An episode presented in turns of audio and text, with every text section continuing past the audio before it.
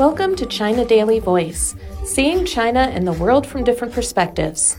A cold front is forecast to bring down temperatures in eastern and central China, leading to early snow and heavy rain.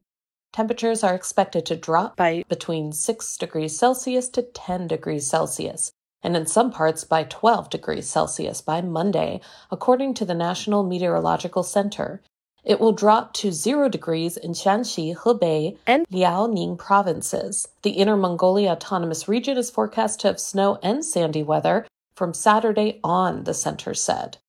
The center issued a warning on October 2nd for cold air, meaning a drop by more than 8 degrees a day or more than 10 degrees in 2 days, the earliest since the warning system began in 2010. According to Qilu Evening News, based in Shandong, cold air during the holiday caused economic losses for tourism spots in Weifang City. 4 days of rain stopped tourists from sightseeing, caused traffic jams, and led to tourism site operators canceling festival shows.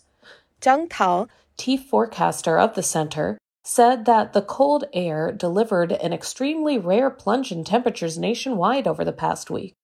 During the first 3 days of the National Day holiday, 610 national stations, among the total of 2,400, broke records for high temperatures, he said.